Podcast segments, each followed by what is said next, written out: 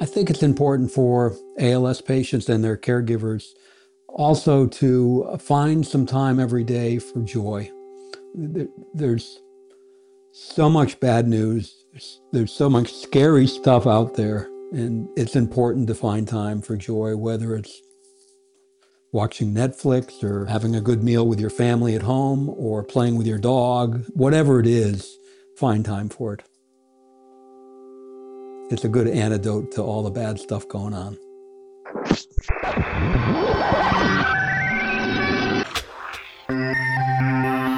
Hello, everyone, and welcome to this week's episode of Connecting ALS. I am one of your hosts, Mike Stevenson, in St. Paul, Minnesota. I'm joined by my co host, Jeremy Holden, in North Carolina. How's it going out your way, Jeremy? It's, it's going okay, Mike. It's, yeah, it's going okay. These are trying and anxious times for all of us, but uh, I'm pushing through, and I'm fortunate relative to a lot of folks I know. Right. Uh, very much adjusting to a new normal in the world. And you and I are always practicing uh, proper social distancing when we record the podcast, but it's something that we're all adjusting to in our work and now our everyday lives as the COVID 19 pandemic is really changing the global environment pretty much by the hour at this point is and I and I think that just adds to the anxiety that I think we're all feeling certainly that I'm feeling you know we're fortunate to live in times where technology allows us to continue to communicate to to put things like this podcast together which is great but it's it's times like these where it's brought home to me how reliant we are on those social interactions that we now have to limit and kind of pull back from.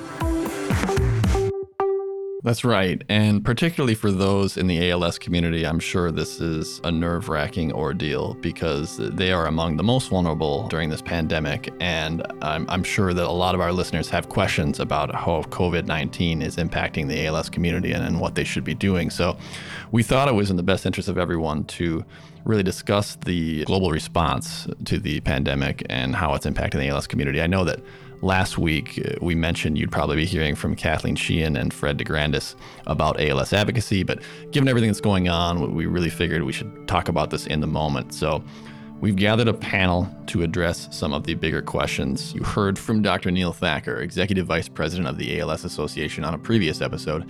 He brings his epidemiology experience to the table here. You'll also be introduced to Kim McGinnis, the Senior Vice President of Care Services at the ALS Association, and Dr. Lou Libby, who has practiced out of Oregon and specialized in ALS for many years. Facilitating the conversation will be Jennifer Jelly, the Executive Director of the Minnesota, North Dakota, South Dakota chapter of the ALS Association, which is great because Jen's able to add the chapter perspective into the mix.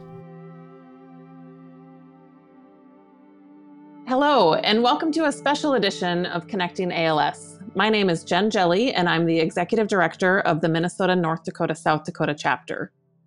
Like most of you, I'm at home with my family, who are obviously concerned and anxious about this new challenge we all face. I'm also really concerned about how this will impact our ALS community. And I know that's how all of our staff and volunteers feel, and certainly all of you who are listening. So, we wanted to get together some folks to talk about the coronavirus, which is formally known as COVID 19, and how it may impact life for people living with ALS and their caregivers and our entire ALS community. We're recording this on March 17th at 5 p.m. Eastern Time. The show will be aired on March 19th. We think it's important to note this as things are changing by the hour. So we're working off what we know as of March 17th at 5 p.m. Eastern Time. And we're joined today by Dr. Neil Thakur, Dr. Lou Libby, and Kim McGinnis. And I'm going to start with you, Dr. Thakur. Uh, you lead our mission areas here at the association. And Dr. Thakur is also an epidemiologist. And while he's not an expert on this particular coronavirus, he's a public health researcher who got his PhD at Yale and later worked for many years at the NIH. So, Neil, let's start with some of the basics. What do we know about COVID 19? Well, COVID 19 is the name of the disease, the coronavirus disease identified in 2019, that's caused by the SARS CoV 2 virus, the severe acute respiratory syndrome coronavirus 2. And some of you may remember back in 2003, there was a SARS outbreak that again originated in China and had a very rapid spread around the world, and then it kind of came under control. This disease seems to be a little bit different. It seems to be a lot more infectious. It's spread like any other respiratory disease, like the flu or a cold, through you know inhaling droplets from a sneeze or shaking hands or close physical contact, and it causes cold or flu-like symptoms. But it's less deadly than the previous SARS disease because many people are able to stay infected and be active. It's transmitting a lot faster and will probably be around a lot longer than the SARS epidemic from years ago. Yeah, well, and that's interesting because a lot of people are have been comparing it to to that, but that distinction is really really um, helpful. So I'm curious. You know, I've heard a lot, and I'm sure we all are hearing about what how this might impact the healthcare system.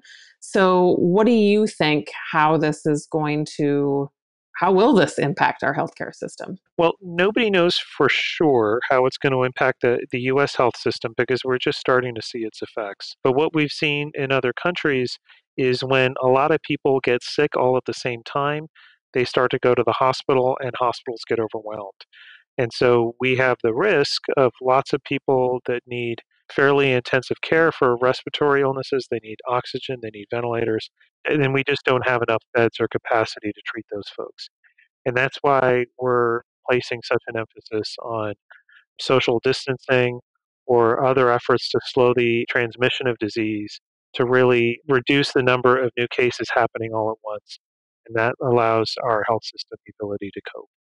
So if we're able to kind of slow slow this down, do you have any sense of how long this will last? Yeah, that's also I think an open question and there's there's sort of two elements to that. So one is how long are we going to be living under these strange conditions where people are telecommuting or restaurants are closed or there's difficulty in travel? And I think for these more drastic or aggressive control measures, for example, I live in a state where the governor closed all the restaurants and gyms and, and schools. Those things are really hard for a community to tolerate. They have a lot of economic impacts. People are out of work. Businesses could close. People could lose a lot of savings. And that's hard. So it's hard to imagine that this is going to last for a very long time. We may be under these conditions for a matter of weeks and then go back to normal and then go back to some additional restrictions after that. It's, it's hard to tell. This disease could be part of what we deal with on a long term basis, like the flu, or it could be that these control measures that we're taking now make a dramatic impact in the disease and it just sort of fades away. And at this point, I don't think anyone really knows. Right, right, and then, well, and as we've alluded to, it's it's changing so rapidly. So at this point, I'd like to bring in Dr. Lou Libby. Lou is a practicing physician with the Oregon Clinic and the lead pulmonologist at the Providence ALS Center. He also happens to serve on the association's National Board of Trustees, which we're very grateful for. So, Lou, I want to talk a little bit about, uh, well, a lot about the impact of this on the people we serve. So, can you tell us how COVID 19 might impact somebody with ALS specifically? Sure, I'd be uh, glad to address that. And let me just preface this with the fact that I've worked as a pulmonary and critical care physician for 35 years, but the only reason I'm able to be on this call is because I'm uh, nearly retired. I only do outpatient work and primarily see patients with ALS. That may change in two weeks. As Neil mentioned, uh, things are heating up in our hospitals. And what I hear from Seattle is they're getting overwhelmed, not totally overwhelmed, but they're getting a lot, a lot of business in their ICUs as we speak. To your question specifically, how does COVID 19 impact someone with ALS? Well, the initial symptoms are pretty well known by folks, but just to reiterate, it's like any other virus or cold virus or flu virus that you've you've probably experienced mainly fever, a cough, which is usually dry, not always, but usually some aches and malaise or general feeling poorly and maybe some chills, things like that. Some people get a stuffed nose, some people get a sore throat. Rarely people get a little diarrhea or vomiting, but that's less common. So it's very hard to tell those symptoms apart from any other virus that causes what we call a cold or sore throat or the influenza virus, which is a very specific virus. And I don't think we have any large experience with ALS patients. In fact, I have not heard of one confirmed COVID 19 ALS patient, although I'm sure they're out there. And if they haven't been confirmed yet, they will be in the near future.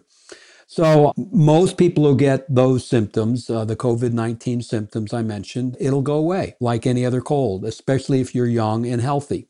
But if you're unlucky, especially if you're older and infirm with other lung or heart disease, chronic kidney disease, diabetes, you name it, anything like that, it's more likely to lead to a viral pneumonia, the, the virus which is irritating the upper airway, the nose and the throat area, suddenly gets down into the lungs and causes pneumonia. And in that case, there'll be more cough and probably shortness of breath.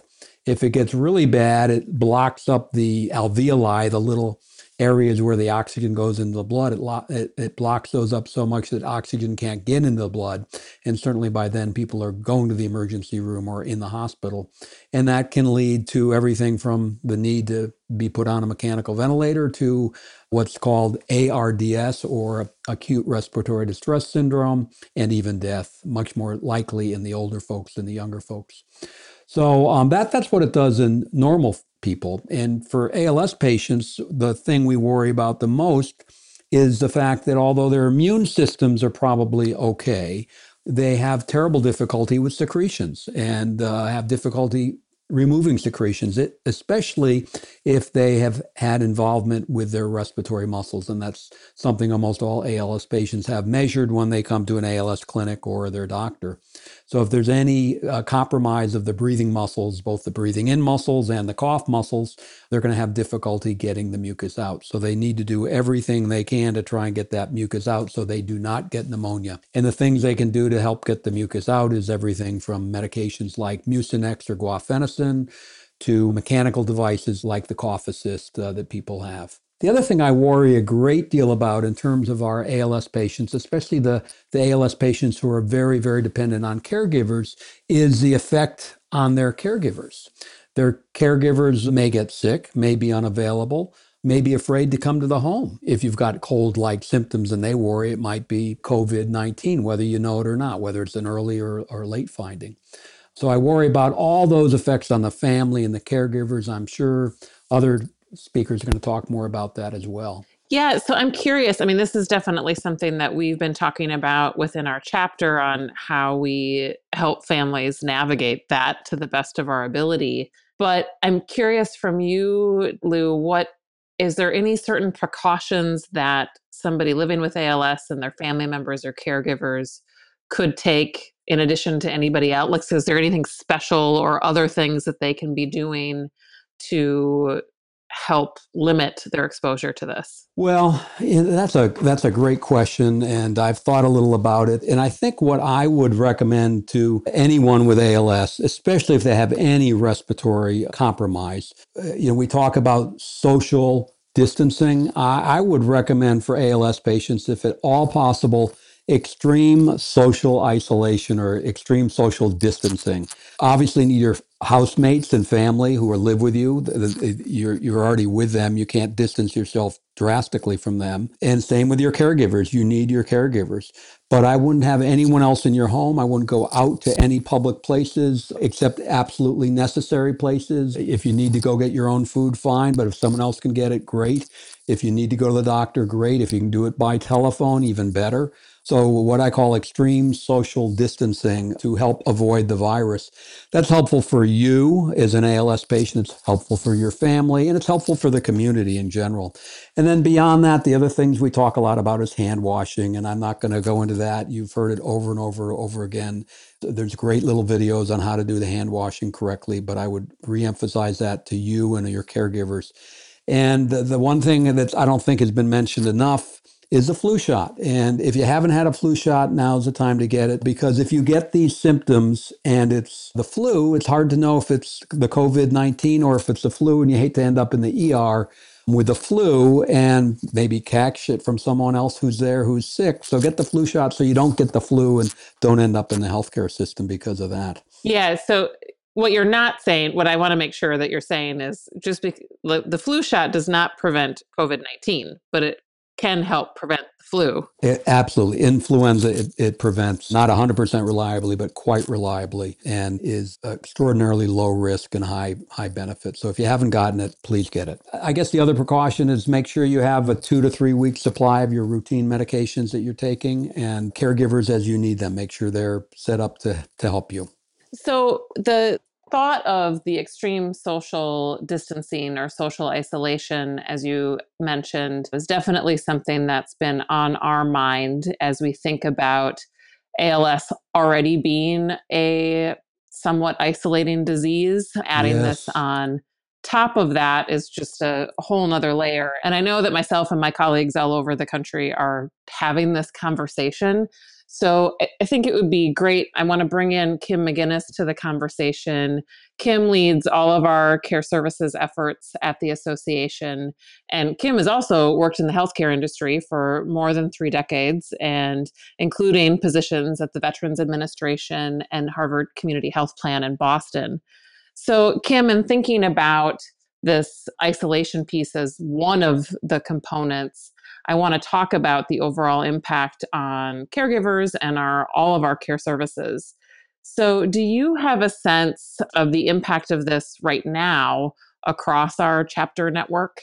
So, we know that isolation in general with people living with ALS and their family and caregivers is a really big issue for them um, as they progress along this journey.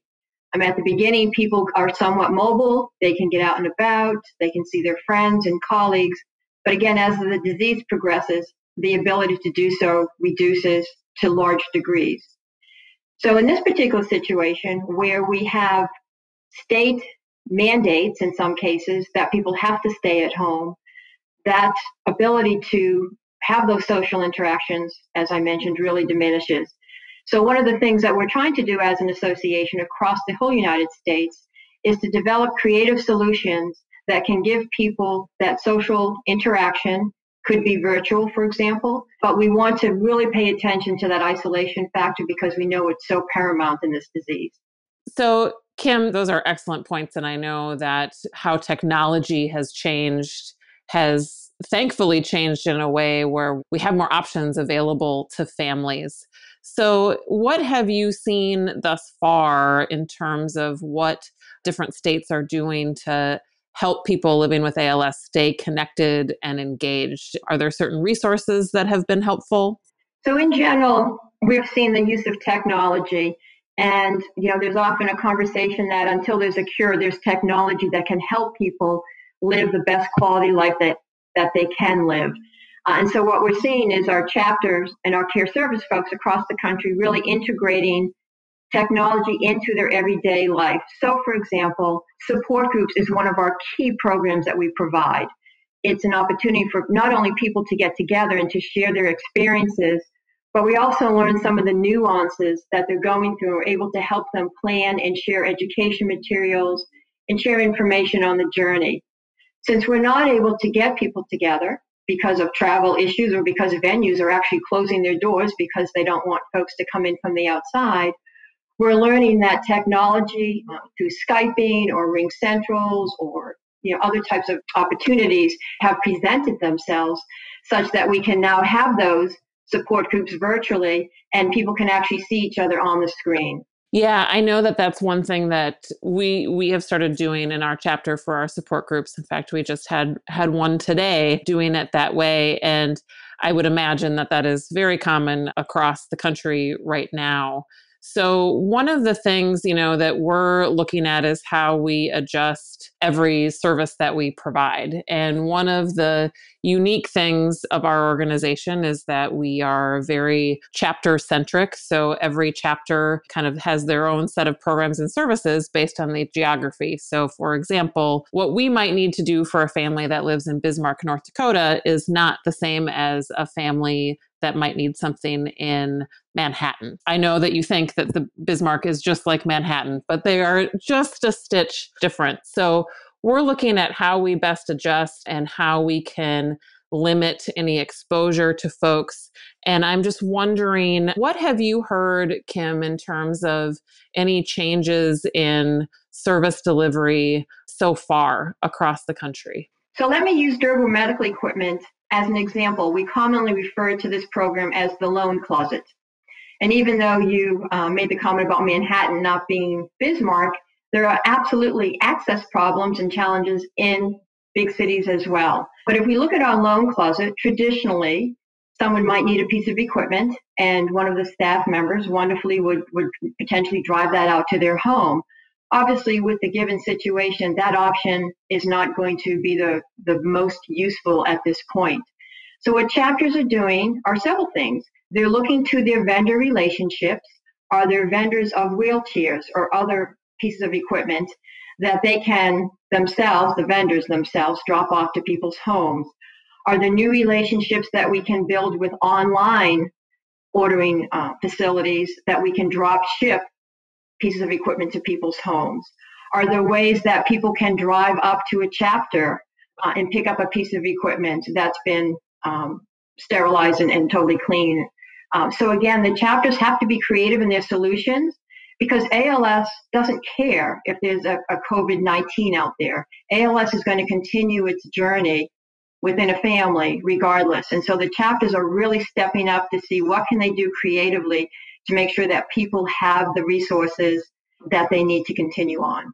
Yeah, Kim, you're exactly right. That's we just had this conversation with some of our our whole healthcare services team about the fact that ALS could really care less that this is happening. It's still going to do what it's going to do.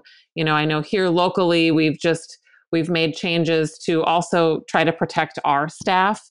Like everybody else, most of our staff is working very remotely and only coming in to clean and ship a piece of equipment. We've stopped any drop offs or deliveries or anything that would put us in contact. We would hate to, you know, obviously not on purpose expose anybody to the virus.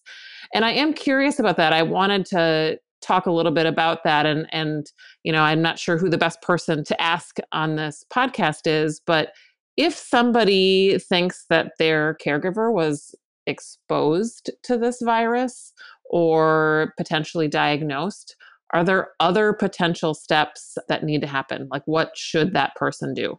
I think the best thing you can do is that ask them to isolate themselves as best they can from you. If it's a person who comes in from outside, they're going to have to ideally stay at home. I know the big issue there is who's going to do the caregiving if that's your caregiver from 8 to 4 every day, but it'll have to be someone else. If it's a caregiver who lives with you, probably by the time they have symptoms, they may have given it to you already. If they have symptoms and are concerned, I think they should call their primary care physician and make sure that the primary care physician is aware that they are taking care of someone with ALS who is at high risk for complications from COVID 19 and then go from there. And if you, as an ALS patient, has symptoms, the same thing goes. You should call your primary care physician and talk to them about your situation and what you should do. I know there's a lot of issues that come up from what I just said, and they're, everyone is slightly different. And the big problem is that ALS patients are extraordinarily dependent on their caregivers. Um, and who's going to replace those caregivers? And I don't always have an answer for that. I would like to add on to your previous discussion about how the chapters are dealing with this and just reiterate that the ALS centers uh, are uh, certified treatment centers of excellence and the like, and there's a lot of them out there and many, many patients go to them. They are also addressing this proactively, changing protocols uh, almost on the fly from in person visits to Skype visits and everything else that can be provided. I've done two FaceTime visits myself this week with patients on ventilators in their homes so that I don't have to go out there. I'm not sick, but it's just one more person entering their home with, who could possibly be a carrier. So I'm, I'm doing everything I can to minimize that. I will go to the homes and go to the clinic uh, for patients who, who need that. But if I can minimize my contacts, I'm doing that, as is the entire ALS clinic team. Absolutely. I'm wondering, Lou, if you could talk a little bit if somebody living with ALS is currently either on a trach and then using a ventilator, do they have any different scenarios they need to be concerned about? Are they safe because they already have a ventilator? How might that play into this? Well, a patient who has ALS and a tracheostomy and a ventilator, even if they're 25 years old or 35 years old and considered low risk because of their age, they are very, very high risk because of the ALS and the ventilator. The ventilator will continue to blow air and oxygen in and out of their lungs. And if their lungs are healthy, that's all they need. And as most ALS patients know, if they get to that point, they do not need extra oxygen. The 21% in the air is plenty of oxygen with a ventilator, as long as the ventilator is doing the work the muscles can't do. But if they get the virus and it gets down in the lungs and causes pneumonia, which I think there's a significant chance of that in patients with ALS, across the board, it's, it's about 20% of patients with this virus who get a pneumonia and about 5% overall need critical care and roughly 2% die. So that's just across the board. But I would think if an ALS patient got this virus, the likelihood of developing pneumonia would be much higher than that. So they should be aware of that. And I've recommended uh, nearly all my patients on ventilators that they have an oximeter. Oximeter is O X I M E T E R. And I think everyone with ALS has seen one when they come in the clinic or a doctor's office. A little clip is put on the finger, and there's a little box about the size of a iPhone that reads out a number and it's a measure of the oxygen in the blood and, and normal is about 94 to 97 and that's a percentage it's actually the percentage of red blood cells that are carrying oxygen at that moment and uh, that's normal. It's not 100% is not normal, but uh, 94 to 97% is fine. Anything over 90 is fine. You won't have any damage from anything at 91 or 92 or 90 or even 89. But if it's persistently under 90, something's wrong. The lungs aren't getting the oxygen in, and if it's below 80, it's critical. You got to get to the hospital. So, so that's something to be aware of. If if you have a tracheostomy and a ventilator, um, you aren't safe from the virus. You aren't protected, and the ventilator that you have can't give super high amounts of oxygen. It just gives, in most cases, room air. They, some patients are on a little bit of oxygen, maybe 25 or 30 or 35 percent. But with pneumonia, might you might need 50 percent or even 100 percent. Right. So that's a long-winded answer to your question, but I would recommend ALS patients on ventilators have an oximeter and understand how to use it. That's great advice. And that, I think that's super helpful. And they cost about $20 and you can get them at most major pharmacies, uh, Costco and Amazon. Okay. Well, definitely it should be somewhere that could deliver, correct? Yes, yes, yes. Ordered at Amazon. I have I have one in my house because I go see patients and I ordered it on Amazon. There you go. And I got it on sale for $20.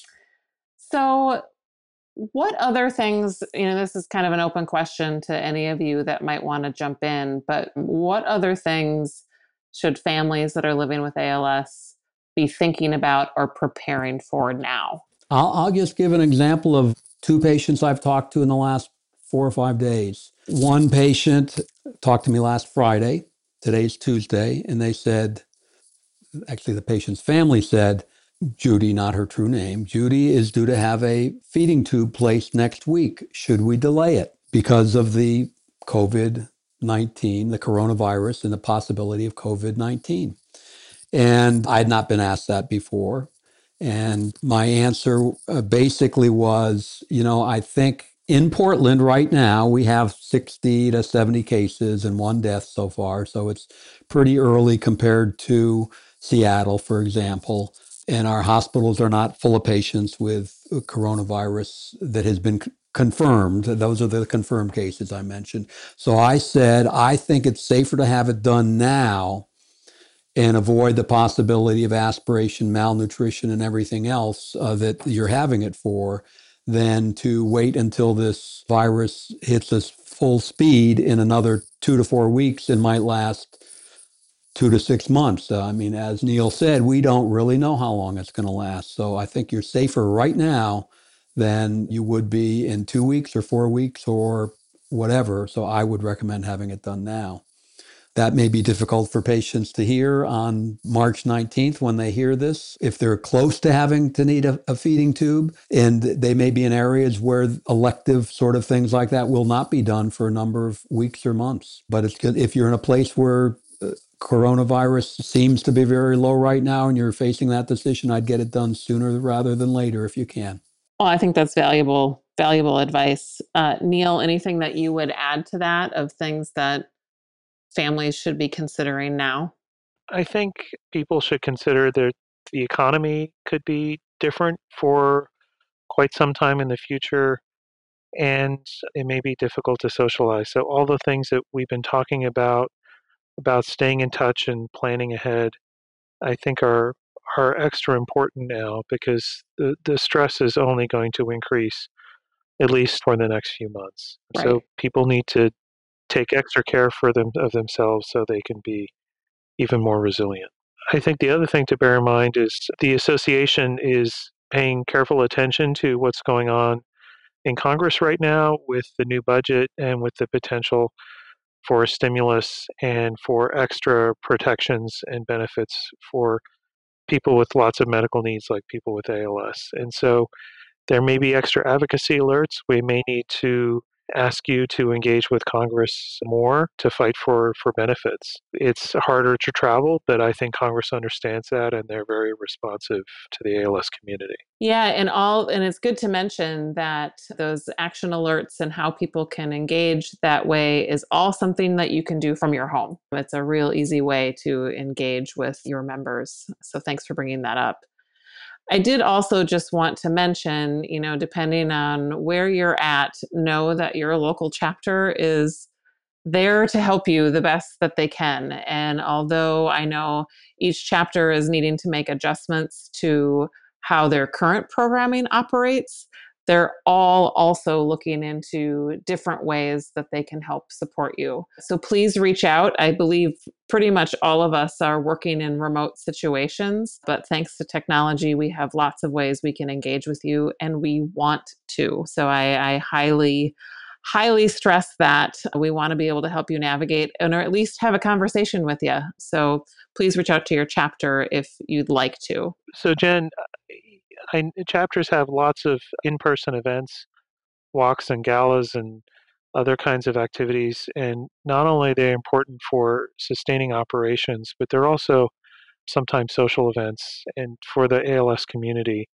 And th- this COVID 19, of course, is impacting our ability to have those events.